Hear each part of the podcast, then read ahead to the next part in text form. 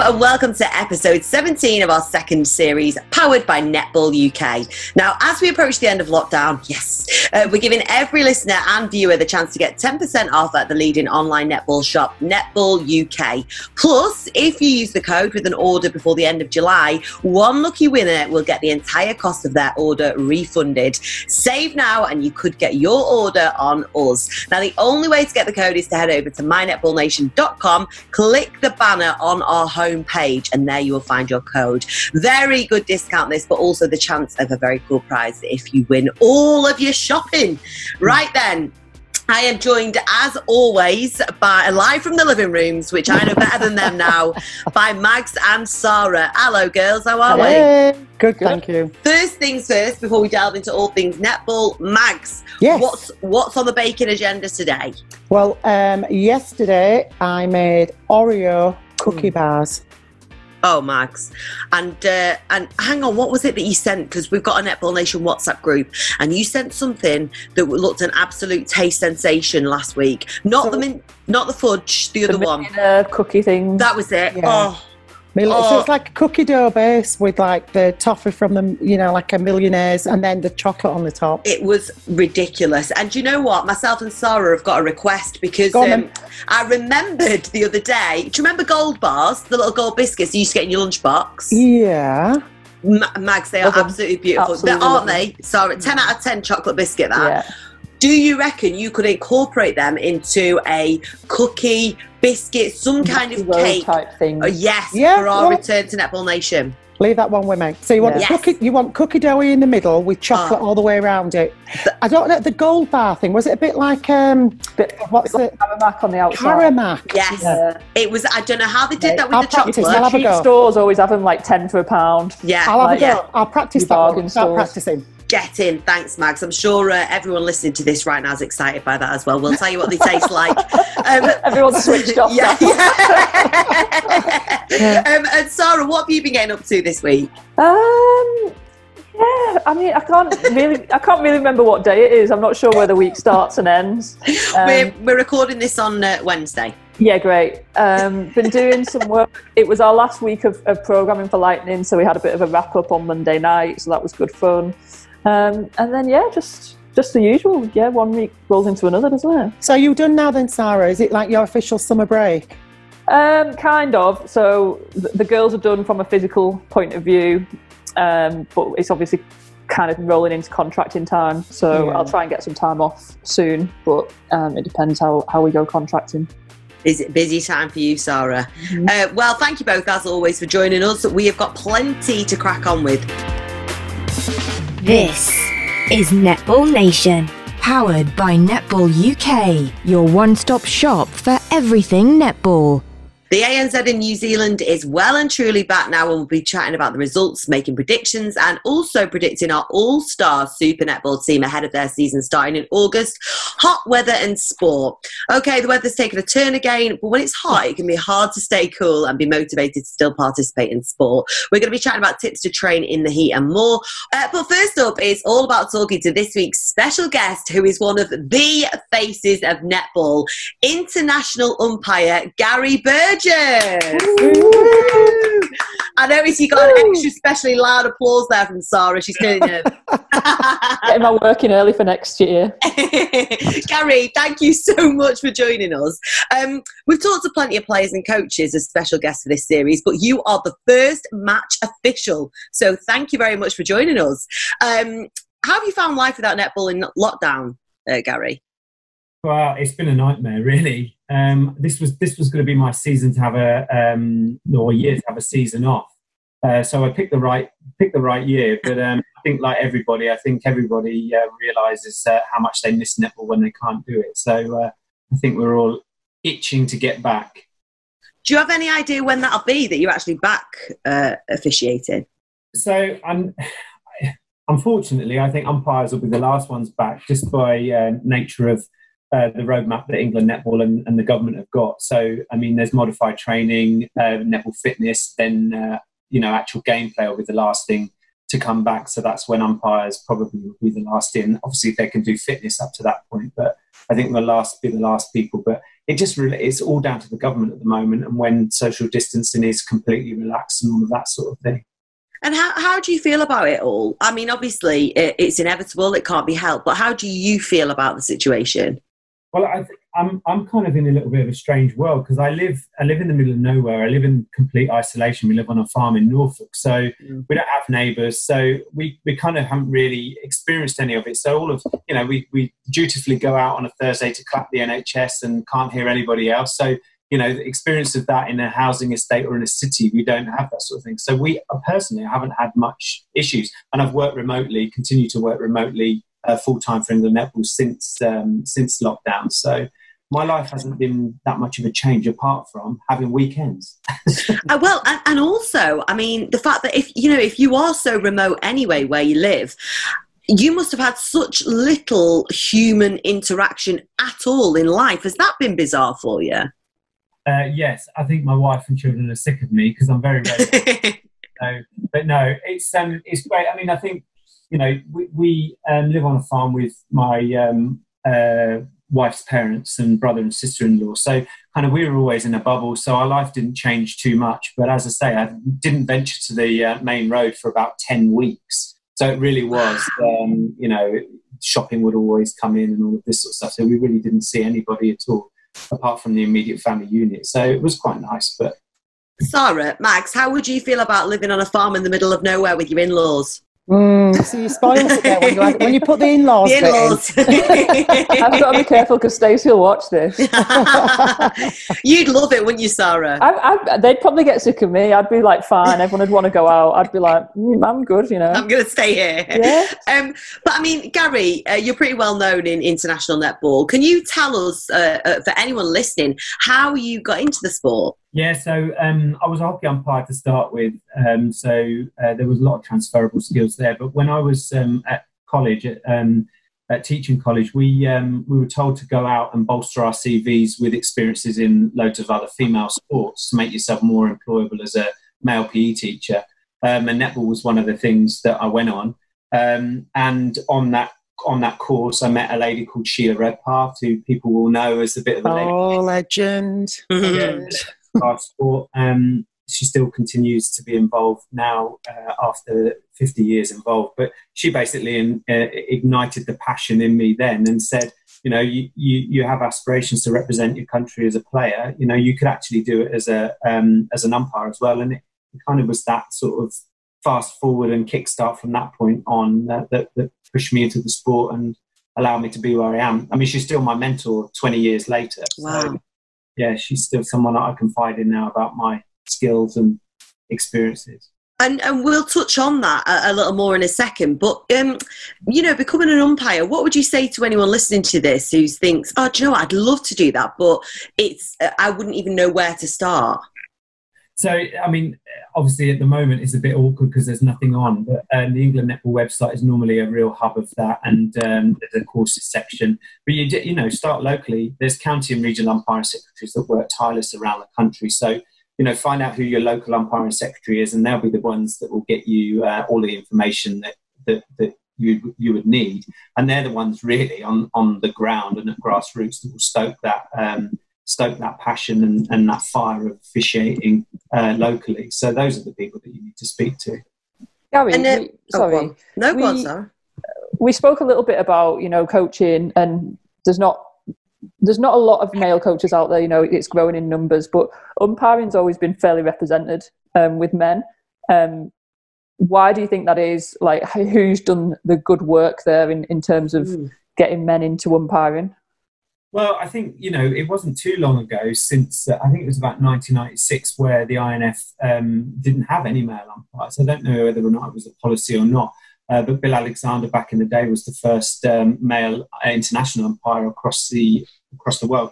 But I, I, I genuinely believe that England netballs long before I uh, became to post England netballs. Um, you know, they, they, never had a segregation policy or anything like that that, that said men couldn't do it. The, the doors have always been open. And certainly since I've been in post and inherited it from um, Don Blacklock, but then Sheila Redpath for the majority, I mean, she did the job for 30 years. It was always um, you were promoted on your ability, not by what you look like. You know, it's, it, it was just if you were good at umpiring, it didn't matter if you were a man or a woman, you'd be pushed forward. So, you know. And can I ask you then, Gary, how were you received by the actual athletes? You know, right back at the beginning of all this, when you're starting to rise through the ranks and, you know, you're hitting, you know, the big games, how were you received by the athletes?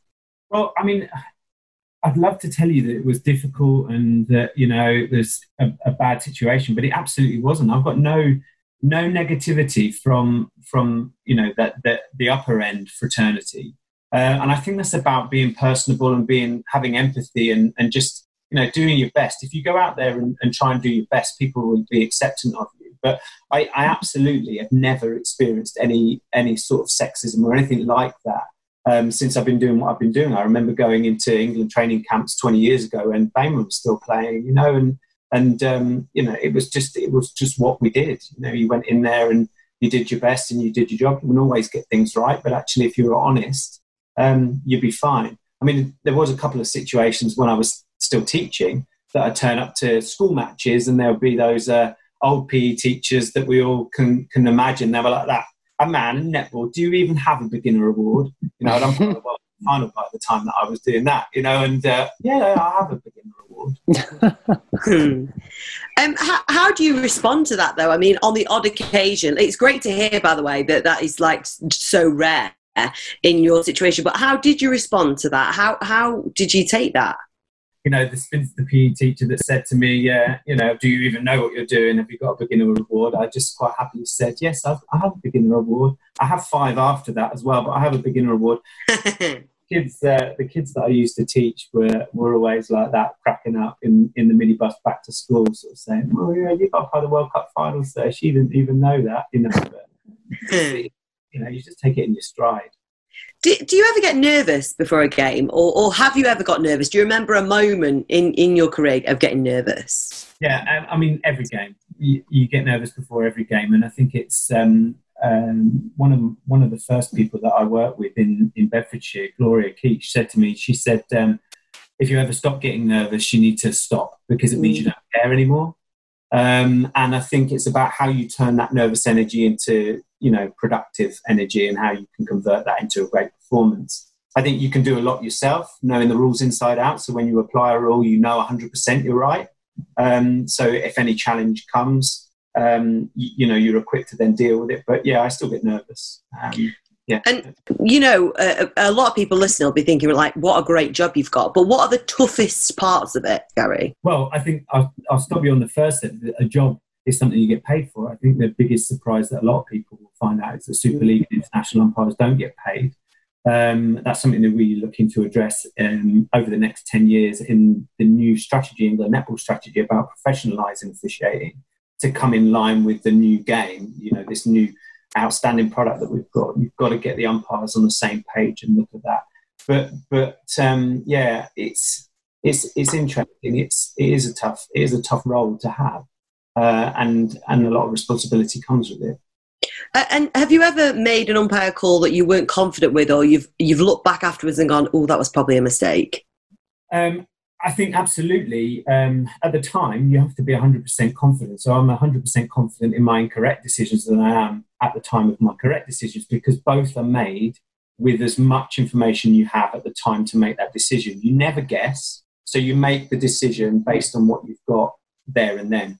But obviously, in review, I mean, the average umpire at my, my level spends about four hours reviewing the game, looking at every decision. So, you know, off the back of the Netball World Cup final uh, in Liverpool, I can tell you now, I made 178 decisions, uh, and two of them were incorrect. But two of them were incorrect not because they were clangers or massive, um, you know, mistakes, but they were uh, situations where I played advantage, where I should have penalised, or vice versa.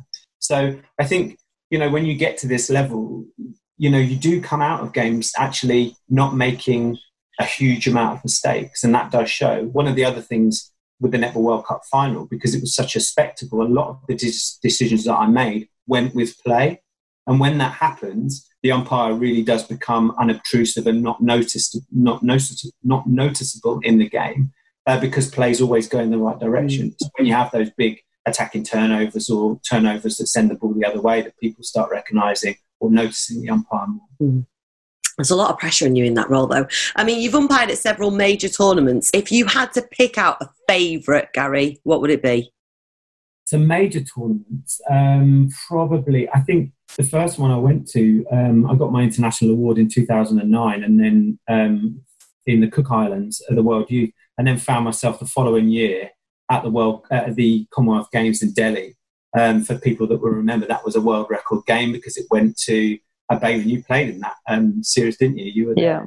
So it was um, it. Um, the game went to extra time, uh, which is two. So you've got your four 15 minutes. You've got your two periods of seven and a half, and then it went to sudden death, and it went on for another 13 minutes after that, and it just goal for goal, goal for goal and it was probably um, you know one of the biggest um, you know it was definitely a world record game but it was one of the um, you know biggest spectacles for netball I think of all time. Amazing. Um, and, and Gary, I want to get your insight and opinion on some things while we've got you as well, because rule changes are part of the game. But the introduction of the super shot in Australia has caused some fierce debate and very strong opinion. Uh, what are your thoughts on it? And can you think of any that have come in that you've agreed with or that you've gone, no, that probably shouldn't have been made? Well, I think I think like everybody, I think when you when you make make rules changes, you've got to do it with consultation. It shouldn't be a surprise. Absolutely shouldn't be a surprise. And I think that's where a lot of the angst and annoyance has come from this decision being made. Uh, innovation in our sport is the is one of the things that keeps it developing. But uh, you know, probably about 10 years ago, the INF created uh, FastNet and Fast Five for this re- reason, because they wanted to safeguard netball as a, as a, you know, as a traditional format of the game. You know, I'm a strong believer in that format of the game. Absolutely, is marketable enough to be an Olympic sport right now in its current version, without any tweaks, changes, or you know, that that sort of thing. So I think, as I say, consultation would have been the thing. But I think for me, if I look at it in a one dimensional way, just those very small changes have a massive impact on the way in which umpires prepare for a game. So, you know, by, by, um, by having a two point shot, the position and timing of an umpire will change. You know, the, the behavior of players will change. So there might be some deliberate contacts under the post to force it to be positioned there or on the circle edge. Likewise, you know, if you're if you're saying that this super shot's happening in the in the last five minutes of a quarter, there could be some deliberate delays um, by players to take a penalty in a certain time, but you know they might amble a little bit to take that penalty so it clicks into the super shot time. You know, players might delay the ball coming back. So there's a lot of other things to think about. Um, now that's in that version. You then expect umpires to switch from that version into an international version or a different version. That's where there could be you know, there could be that scope to change. And again, it's the same issue for players. Players and umpires work on autonomous phase of learning, so they do it automatically without thinking. If you start interrupting that, that could then have an impact on how they autonomously play in a different version and in a different environment. So it's too much, for me, it's too much change too quickly without too much thought. Yeah, and I think as well that was really insightful as well, Gary, because it, it's interesting to hear it from your point of view. Because a lot of people think about how that might affect the players, but not necessarily uh, how a game is umpired as well. And another another thing we spoke about on the podcast like last week was um, technology, the use of technology um, in netball.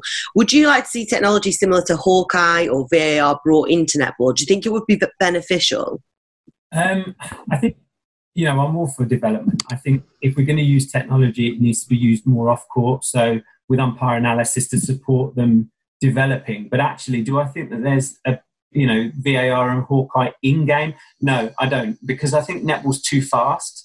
Um, and again, you know, even football, 90 minutes, not much, not many goals because of the frequency of the goals and the speed of the game, I think it would just it would interrupt the flow too much to go in there. And the skill of an umpire is to make a finite decision with the information that they've been given, or to play a fantastic advantage that enhances the game. That's the, they're, they're two of the key principles. If you start interrupting it with mm, was it this, was it that, was it the other, then I just think it becomes a bit of a nightmare. However, talking of nightmares, I do have this kind of recurrent nightmare that I'm umpiring the, the final of a big tournament.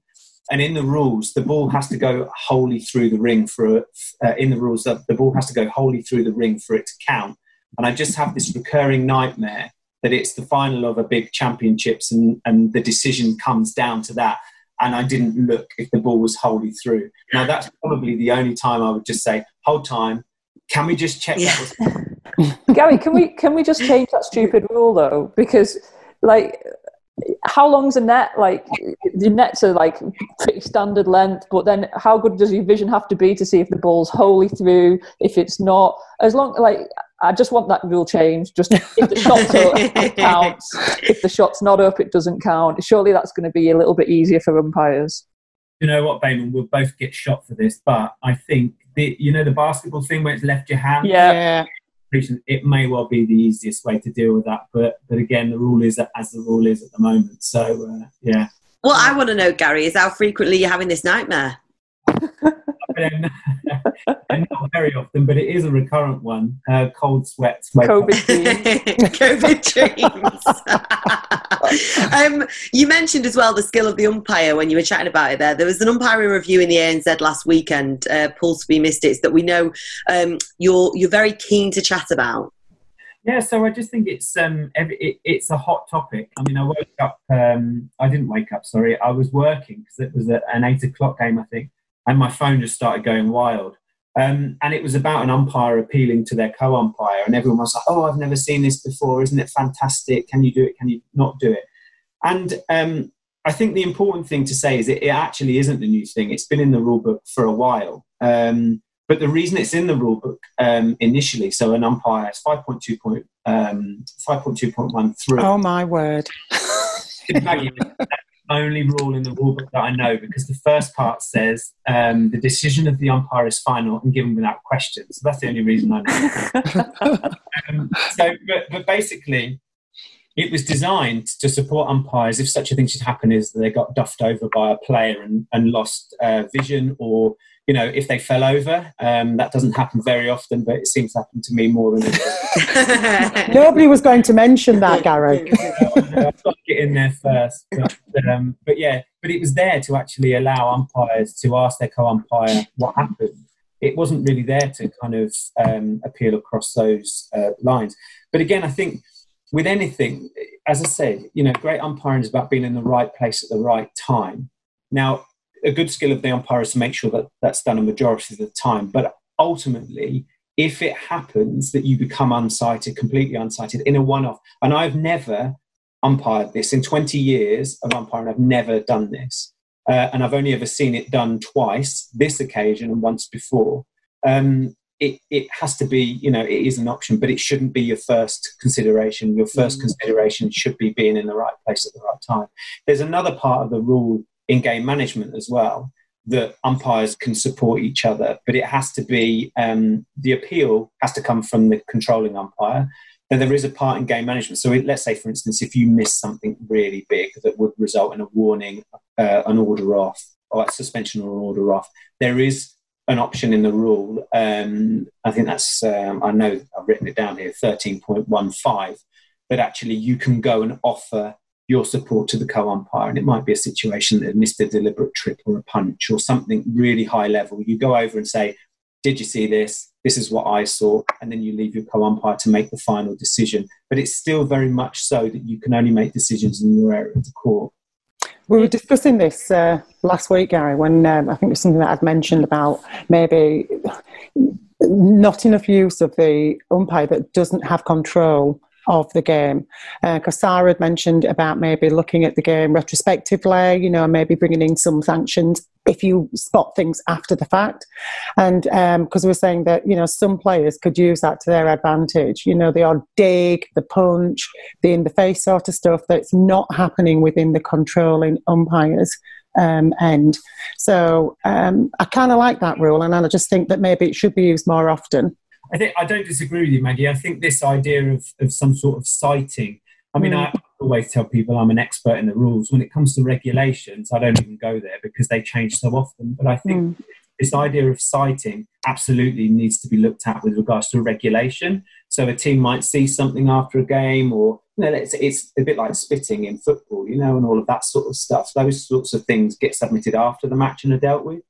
But going back to going back to what you said about you know having it used more, I talked to my inner circle about this, and and we're actually all of the opinion that it did happen, but in a kind of subliminal way. So there would always be situations, not not open like whole time appeal what's going on, you know, I was talking to Jackie Misen about it, and we always used to umpire quite telepathically. So it's li- literally even a turn of the shoulders, if you look over, would give that um, give that indication of where something's going. You know, if you were if you were if the co-umpire was pointing down the other end of the court, you'd know that the throwing was going the right way, or so on and so forth. So there is that subliminal thing, and just because it wasn't a grandiose kind of interruption to the game doesn't mean to say that there isn't that um, you know there isn't that communication between the umpires that goes under the radar. You know, a little Yeah. pointing down Mm. uh, either way might be the thing that gives a tip across the court. Yeah, I was going to say because, I mean, I, I think I think it's good if it's if it's used a, a little bit more, but it is like, you know, I watched the the Mystics Pulse game, and it does draw attention to it. If you you're basically holding time, going like, can you tell me what happened? and if you're that other umpire and you didn't see, you'd be like, oh god, no. Um, so you know what I mean? Like it's quite obvious. yeah. Whereas what you're saying is like, if you kind of look over and they're like, oh, yeah. throw-ins that way, then Yeah. then great because I think you know the more the more backup you can get, especially you know when you when you're looking at something that's on the opposite sideline, is is pretty tough. I mean, I'll throw a question to you, Sarah, and say say to you, you know, there, there are there have been some instances when umpires have said, "Hands up, it's an umpire error, it's the other way." Now that's a double-edged sword, really, isn't it? Does that does that show an umpire being human and admitting their mistake, or does it actually then put doubt in players and coaches' mind that the umpire doesn't know what they're doing and isn't decisive enough? Yeah, I think I think there was one of those in the ANZ this week as well, um, and I'm not even sure if they if they played an advantage and, and then called it back, and it, but I just remember them saying umpire ever. Um, and it's it is an interesting question, um, but I think I think personally I'd rather umpires went, yeah, I got it wrong, and I've spotted it quick enough that I can rectify it, then just almost stubbornly carry on, um, Hmm. even even when you know it's wrong. Well, Gary, I think we all feel like we're part of the inner circle now. I think that that was a great insight. Thank Mate, the umpires are not Thank taking me into you. their inner circle. I was going to say you just looked nervous for the entirety of that, Sarah. Um, now, before we do let you go, Gary, it's not just umpiring that you've been recognised for during lockdown. Um, you've become a little bit of a singing sensation, haven't you? Yeah. Um, we, we can see a keyboard there in the background for anyone who isn't watching this on YouTube. And is that a fish tank as well? Has that got some fish in it? Yeah, yeah. Oh, nice. Do they have names? Uh, there's only one in there, unfortunately. Uh, two of them uh, fell foul to the lockdown, unfortunately. Oh no! God bless their souls. Well, Gary, um, do you fancy doing a little sing song for us here on Netball Nation? Don't be shy. Come on, Ga- Gary, Gary. Here we yes, yes. oh, for anybody. Um, Plug it in his Bontempi. And, yeah. yeah, if, yes, Mags. For anyone who's just listening on the podcast rather than viewing this, Gary has turned his swivel chair round. He's uh, heading towards his keyboard. He's getting himself, he's getting his chair hiked up so he's the right height. Uh, he's twiddling with his buttons. He's getting ready. We're ready when you are, Gary. Do you need a big intro? Do you want us to intro what you're singing? Or, oh, here we Oh. go. No. He's off. It's a little bit funny. this feeling inside. I'm not one of those who can easily hide. Yes, Gary. I don't have much money, Come on, girls. Hands in the air. I need, where's, I need like me. Where's my phone with me light? Yes. there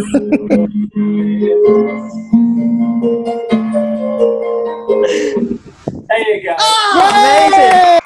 We wanted more. That was brilliant. Thank you so much. There you go. If you are listening right now, that was an exclusive live on Netball Nation. Gary Burgess, thank you so much for that. Set the bar high now. We're going to have a, a one man band on next. you want to beat Gary? Yeah. Sorry, you're going to do that. No, no. Gary, it's been an absolute privilege having you on and uh, to have you welcome into your inner circle, except for Sarah. Thank you so, so much for joining us on Netball Nation. Take care, enjoy the farm, and uh, we'll hopefully see you back in action soon. No problem. Nice to talk to you guys. Take care, Gary, Gary. Thanks, take Gary. care. Thanks. Bye-bye. Great singing. Bye, Gary. Ah, the British summer, it's either baking hot or blowing a gale. In fact, I think in one day this week, we've had, uh, I don't know about you guys, but we had rain, hail, bright sunshine, rain, sunshine, rain. We're just missing the snow, weren't we? Yeah, that is literally it. It cannot make its mind up. Uh, now, when it's hot, though, it's hard to know how to train and play safely. And heading indoors is not an option with netball still having to be played outdoors due to government guidelines. The same goes for playing in rainy and cold conditions. So, Mags, what tips for drills and training sessions do you have for young players in the intense heat to limit chances of overheating? Well, I think the first thing you've got to do is be smart and be sensible you know, if you're going to go out and you're going to do training, as they will, um, pick the cooler parts of the day. So either first thing in the morning, if you're able to, or later in the evening when it's a little bit cooler. Um, hydration is is is key. And as always, make sure you have something to eat, but not too soon before you're going to uh, go and train. Give it a chance to settle. So you actually have the food in you for energy to do the training, and you're hydrated to get you through it. Um, can I ask you both, girls? Do you, depending on what time of year it is, do you train at different times of the day yourselves? For me now, because I'm not actually hitting a court netball, and it's just wherever I can squeeze it in. Mm. And and what about you, Sarah? Um, I think I think I probably train more in more in the evenings in summer because it like light evenings. I like to train outside as much as I can. Like I like running and and getting outside and doing stuff outside. So in winter when that's not possible because you know you go to work in the dark, you go home in the dark. Yeah. that's when I like I hit the gym more and stuff. And then it doesn't really matter what what time I train. I'll train in the mornings and mm. and whatever. But in the summer I try and get outside as much as I can. It's and that feel good factor as well, isn't it? Out in the fresh air. Yeah, fresh air just makes you feel yeah. better, doesn't it? Like mental health wise, I, I think it's mm. it's good to just get get some fresh air in. Absolutely. Um, although I don't envy people when when you see people running, and we've had like the days of like 29 degrees. Well, we had one day of that. I'm like, how are you possibly doing it? I'm struggling to walk. Like my thighs are rubbing together. I'm chafing everywhere. I'm like, how are you managing this? That what is incredible. what I like to do though is I, I, didn't go out on those days, so you know this is, this is a hypothetical situation. Um, but what I like to do when it's really hot is pretend I'm like Mo Farah in an Olympics in a hot oh, place. There's your vision. So I'm like, you know what? If if Mo can get through Beijing yeah. heat, you know, he must have been having these same thoughts as me that he's really hot and he wants to stop, but he didn't, did he? And so that's how I get through it. Do you know what? There we have it. I feel like we can wrap this section up now. We've, we've concluded with that motivational speech from Sarah. Thank you. Uh, but sorry, you've travelled to some pretty hot destinations during your career. Have you ever picked up any tricks to stay cool and train in the heat from other teams? Um, don't or do just Mo. England here, we'll take any training time you give us. And they, You're joking aside. They go, they've given us the court from 12 till 2, and you're like, brilliant. Sarah, you have just taken the words right out of my mouth. That was the training time. No shade. 12 till no. 2. No, honestly. They're training at like 7 in the morning or yep. 8 at night. And so, yeah, I'd, I'd say don't train in the middle of the day. Um, like Mag said, um, be as hydrated as possible. Ice towels are always good if you're in real real hot heat. Just put them on your neck. Try but if, you, if you're only given 12 till 2 to train with the baking hot sun shining down on you, that is not good. How do you even cope with that? What do you do? Well, it's just well, called home team advantage, isn't it? yeah, and I think, I think teams fight back a bit more now. Uh, you know, the, the beginning of my career, we, we'd take anything. We'd be training at like seven in the morning, mm, yeah. you know, in, in winter, and then we'd go to, go to the Caribbean and train in the middle of the day. Whereas now I think teams are a little bit fairer on each other, and also teams kind of negotiate a bit more. Yeah, I mean, you both said as well that you like you prefer uh, training and doing your exercise outdoors. Do you pre- do you prefer? Do you have a preference on playing indoors or outdoors? I think the indoor thing, I mean, is a is a, a fancy new phenomenon because back in the day, everything was outside. Yeah. You know, come rain, shine, hail, you know, force nine blowing through. Who would ever want to be a shooter? Because they were still having to get those shots in in all conditions. Um, so ideally, if you've got the right conditions outside, it's beautiful. You know, not too hot. You know, you've got a little bit of shade. You know, conditions are good. It's fabulous being outside. So basically, don't do it in England. Yeah. well, have, have you ever heard um, sort of overseas players complain um, when they're struggling to like maybe acclimatise to the English weather? Yeah, Well, yeah. all the time. What What is their biggest complaint with that? That it's cold.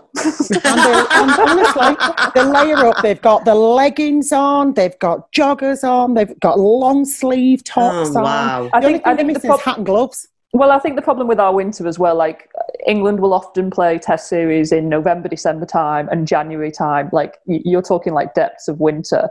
And the problem with our winter is it's not just cold, but it's wet.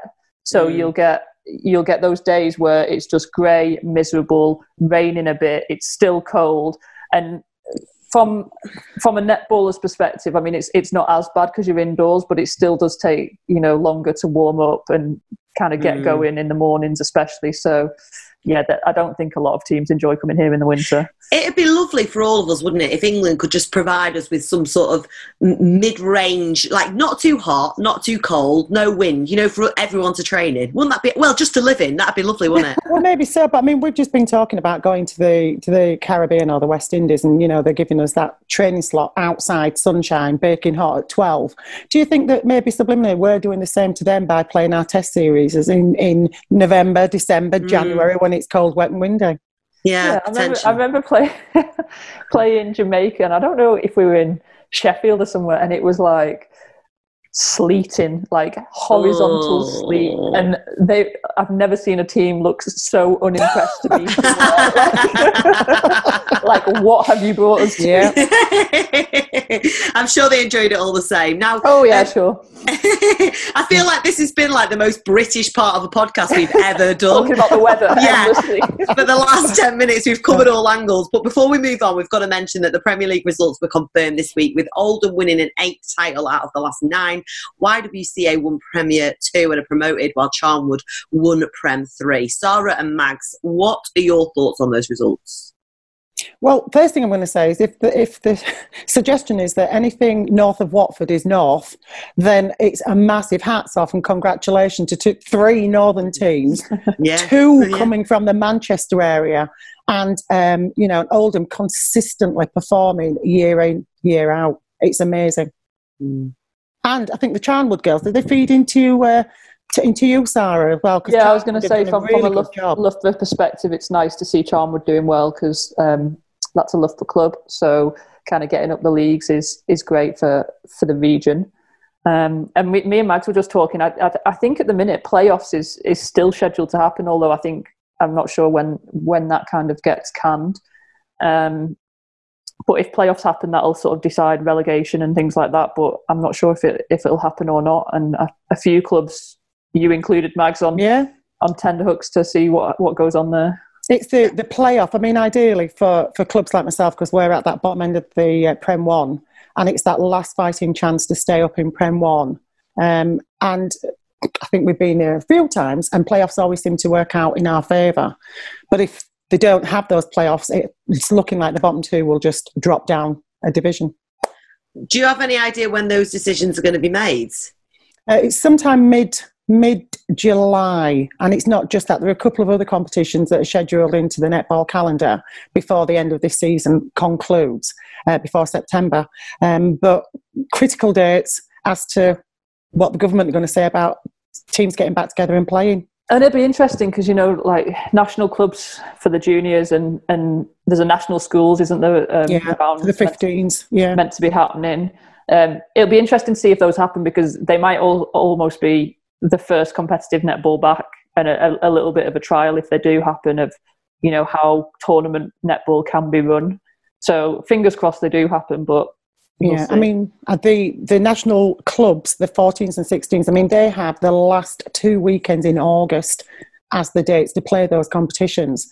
So I know we've got quite a few weeks before that happens. Things are changing on a daily basis, and personally, you know, it's for the 16s that are then going to be moving up into adult netball. It would be lovely for them to play that competition out before moving up as adults at 16. Yeah, and fingers crossed for you, Mags, as well for playoffs. So we'll uh, keep our eyes and ears peeled for that. Right then, let's talk ANZ. Uh, there were four very close games this week in ANZ. Uh, it's proven to be a league of fine margins, with a cross-court defence playing a key part in teams grinding out results. So, should we break down each of the results, girls? yeah. yeah. Let's have a look because uh, at the minute, as it stands, it's 3 1 to Sarah based on last week's results going into this. I know you probably both already know where you stand with this because you'll remember what you said, but let's just have a run through. So, Mags, uh, you predicted Tactix. Sarah, you predicted magic. It was Tactix 45, magic 36. Well done, Mags. Mm. Well done. I got a bit Um, excited midway because I think I think Magic were up at half time, and I was Yeah. like, "Oh my god!" I'm, And I'm like, actually turning into Mystic Meg, like I'm, I'm predicting up to that. And then it went went awry in the second half. Well, well, you both did well uh, with the Mystic Steel game, 46-42. You both got that right, so Mhm. well done. You got your crystal ball back out there. Uh, right, Mags, you said stars. Sarah, you went with steel. Again, Yes. Sarah, you got your crystal ball out. It's 49-47. what a game. It was good, yeah. Finally, uh, you both went with Pulse, and it was Pulse 42, Mystics 35. So if we do the maths on that, I think, does that make it uh, about 6-4 or 6-3? Five, five three. Your quick maths is terrible, isn't it? Yeah, absolutely dreadful. Absolutely dreadful. Five three. Are we going? Yeah. Yeah, that sounds good. That's to be fair, Mags. That was more in your favour. Yeah, five three. Well done. Mm. Um, for you then, girls, what was your highlight game, and which game disappointed you? Personally, I don't think I was disappointed really with, with any of the games. You know, the uh, forwards and backwards, nip and tuck, couple of points adrift, catching up, and you know, um, standout games for me was definitely the uh, Pulse and Mystics and the Stars and Steel. Both of those games I thought were awesome. Sarah, what about you? Yeah, agreed. Like I think everyone was excited for the Pulse Mystics game because they both went in unbeaten and, and probably the two best teams in the competition, and it lived up to expectations. You know, I think Pulse won by seven in the end, but it was the last five minutes, that minutes, they won it in. yeah. So that was a good game. I, I, I was probably a little bit disappointed with the Tactix Magic game. Um, just not great quality netball. You know, it, it was relatively tight, but um, I think both teams will be a little bit disappointed with with what they put out.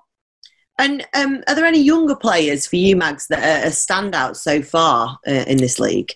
Do you know what? Having watched the league, I'm thinking how excited the powers that be at New Zealand netball must be with this swell of youngsters that are coming through and that are actually playing within the ANZ league at the moment.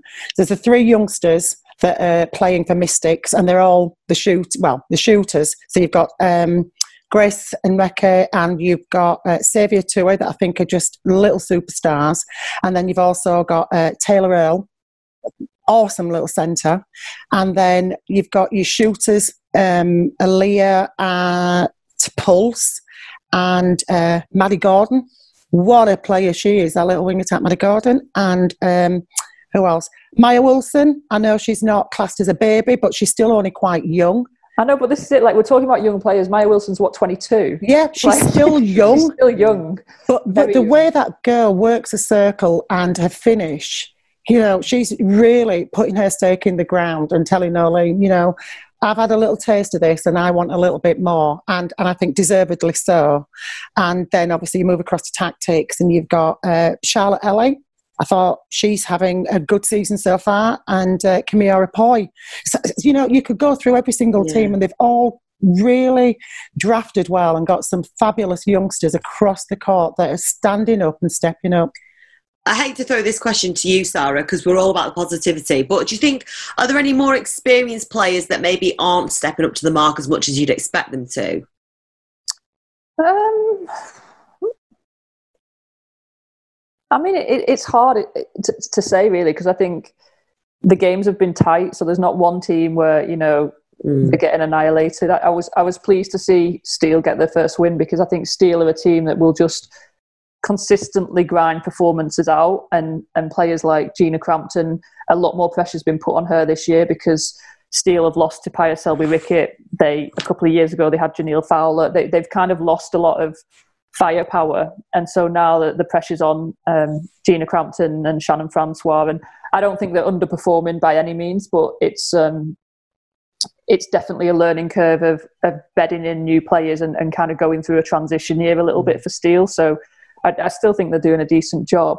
Um, I don't, I don't, like I said, I, I don't think there's there's players massively underperforming, but I think there's a lot of senior players in that league that will be nervously looking at these youngsters, thinking, "Geez, like I'm going to have to play well to keep my spot." and that that's just the reality of the of the league at the minute. And you know, Storm Storm Purvis and and Kate Burley at um, Stars, I think, are doing a, a decent job. But you've just got so many, like I said, so many good youngsters coming through. And, and you look at Pulse on on Monday, um, they didn't quite like what the shooting circle was doing. They put Tiana Metuarau on there, and she just absolutely nails it. She sat on a bench mm. for the last year, and, mm. and she mm. comes on and, and basically saves okay. the day. So yeah. again, she's what nineteen, something like that. So it's yeah, it's, sure, it's impressive at the minute. Surely it's healthy anyway to, to even for them to be looking over their shoulder and seeing the competition. Yeah, it's healthy because it, you know that's what all coaches want in their squad competition yeah. for places. If everyone knows the seven that's going to start every week and they're going to play the whole game, yeah. then you know people get complacent and get a little bit lazy and sloppy. Um, I think what you see in a, few clubs in particular over there is is people fighting and scrapping hard for places. And, and Noeline Taurua will be happy to see that, that, you know, the mentality of, of those Kiwi players fighting for their place is, um, is, is really pleasing. Absolutely. Right then, girls, let's get your predictions. Get that crystal ball back out, Sarah. We're going in. Uh, first up, Mystics v Tactix. Over to you, Mags. Oh, do you know what? I've gone Tactix for that one. Okay. Mm. Oh, oh, Sarah. What are you saying? I'm saying Mystics. Okay. Yeah, I'm, I'm enjoying what Mystics are putting out. You know, I felt like against Pulse, they, they were in danger of getting blown away in, in the beginning, and they just, you know, for a young team, they just clung on in there and, and, and came back at them. So, yeah, I'm going Mystics. Right. Sarah's going Mystics. Mag's going Tactix. Next up, Pulse v Steel, Mags. Um, I think you'd be foolish to bet against Pulse, even though they were pushed to the max in the last mm-hmm. game. Um, I think they'll go away, they'll do their homework, and they will come out fighting like they did in the round two game. So I'm going Pulse. Do you agree with that, Sarah? Yeah, I'm going to go Pulse. Like, like I said, I, I, like Steel because they're like a real gritty, solid team. Like they don't they don't often have a bad week, um, but I don't think they'll have enough to, to get over Pulse. Mm-hmm. So you're agreeing on that one. Let's see if you agree on this one. Pulse v Magic. It's for the same reasons, Pulse again, for as much as, um, you know, there's individuals within the Magic setup that I think are, are awesome, but I don't think they've got enough in their back pocket to uh, take on Pulse at the moment. Do you agree with that, Sarah?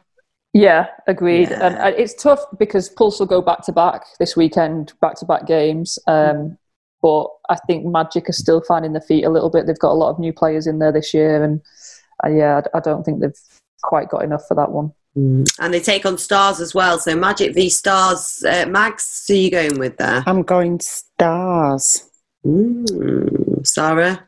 I think that's going to be tough. I'm, I might go Magic on this. Um, mm, yeah, just think, just to mix it up a bit. Just to mix it up a bit. And Stars are very up and down at the minute. Mm. You know, they they they do some great stuff. They do some ugly stuff. And I think if Magic can get a consistent consistent mm. game together, they might get that there we have it then. We'll uh, we'll check in on that and let you know who's in the lead after after next week. Now before we head off we've had an instagram comment that we just couldn't ignore and because you can't have too many predictions in one show can you?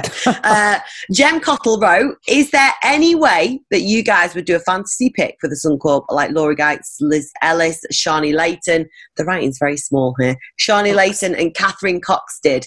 It was awesome. I would love to hear what you guys think and who you would pick. so over to you, Mags and Sarah. You can work together on this.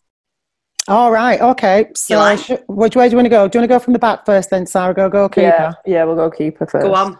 Oh, go on. Well, go on. Well, well I'm I, Geva. Are you going Geva? Okay. Well, I went Shamera. Fair enough. Okay, you can do them separately then if you All like right. because I feel we, like well, for different it, reasons. Are we doing it for this year, or are we doing it like best ever? This year. This year. Okay, this oh, year. Oh, bloody hell, Mags. Yeah. Right, okay. Before they start playing again this year. Right. Um, yeah, I'm still going to go Geva. Okay. okay. Right, best, I think best keeper ever. So. Okay. Yeah. Goal defence? Uh, Karla Pretorius. Ditto. Um, Both agreeing on that one. Yeah, it's tough to see anybody else. Better Nobody else can do it. Nah. Wing defence? Uh, Gabby Simpson. Oh well, this is why I asked if it was this year because I picked Ash Brazill, but she's obviously well, injured. I've got Ash down here, but she's injured because she would be my ultimate yeah. all time. All right. So- in that case, um, who will I go? Um, I will probably go Jess Anstiss from Fever. Oh, okay. I think, yeah, I think she she had a great year two years ago, and I think she's she's going to come come good better. again. There's Yeah. not a lot of people playing solely wing defence at the minute, which is interesting. You know, like Jamie Lee Price has been pushed forward from wing defence to to centre at Giant. She she'd also kind of get a nod, and um, I, yeah, I think Jess Anstiss is is one of the better ones around. And what about centre then, Mags? For me, there's only one centre, and that's Laura Langman. Do you agree, Sarah? yeah, Yeah. I mean. You can't be blasphemous and not pick Laura Langman in it. First rule of netball club: you pick Yeah. Everybody wants Laura. Come on, if only. and, and what about wing attack? Uh, I've gone for Laura Sheringham because I just think she she's just worked so hard. She reminds me, or her story reminds me so much of Nat Haythornthwaite, and it was a toss between the two. Um, you know, work hard, keep in the sight of, of the coach. You know, let the coach see that you're working hard. A few setbacks, but then she's punched through and she's getting the recognition she deserves, and she's pretty awesome in attack and feeding. Good, good sell there, Mags. What about you? So are you bought in? and I'm not buying it now. I'm going. I'm going Liz Watson. Um, Okay. just because I think she's a wing attack that is underrated because she just goes about her job quite Mm. quietly, but is always up there in the league for centre pass receives, for feeds. Um, you know, she can pretty much do everything. She she's got a great vision on her. She's she's a good feeder. She she's available a lot for her team. She's a, she's a leader in that Vixens team. So yeah, wouldn't mind having her in my team. Mm. And goal attack, Mags? Um, I'm going to do this as a, a duo because these two come as a pairing. And with the new rules coming in, with the two pointer in the last five minutes, there's very few of those Australian shooters can do this. But I know our Roses can do this, and both these girls, so that's Helen Housby and Jo Harten, between them can take those long bombs.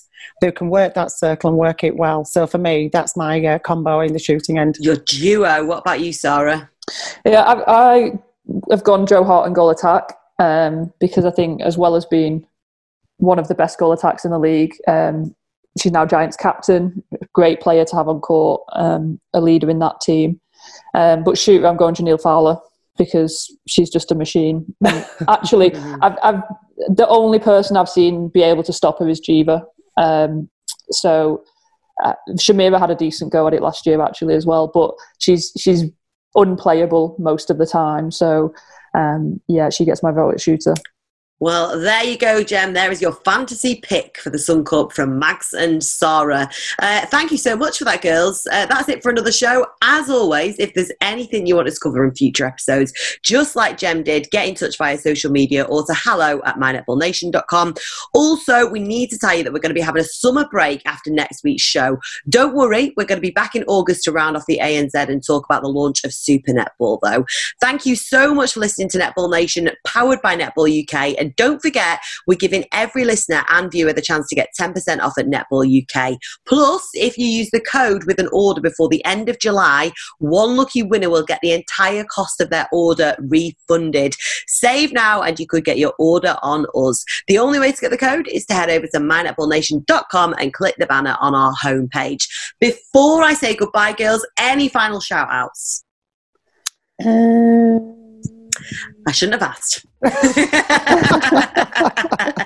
you know? I don't think I've got any this week. I don't think. Shout I out to all the Liverpool fans. Oh yes, Yes. of course, yes. Congratulations. champions! Congratulations. Well done. yes. You've waited long enough for it. So, yeah, huge Oh. shout out to the Liverpool Oh. fans. It's rich Thank- coming from a Leeds fan, isn't it? Oh. I know. I'm saying that. Oh, Please is that don't the follow it, time? please. Please, yeah. Thank you, girls. It's been an absolute delight. Have a belting week, and we'll see you next time. There you guys. Bye. This is Netball Nation, powered by Netball UK. Shop now at netballuk.co.uk.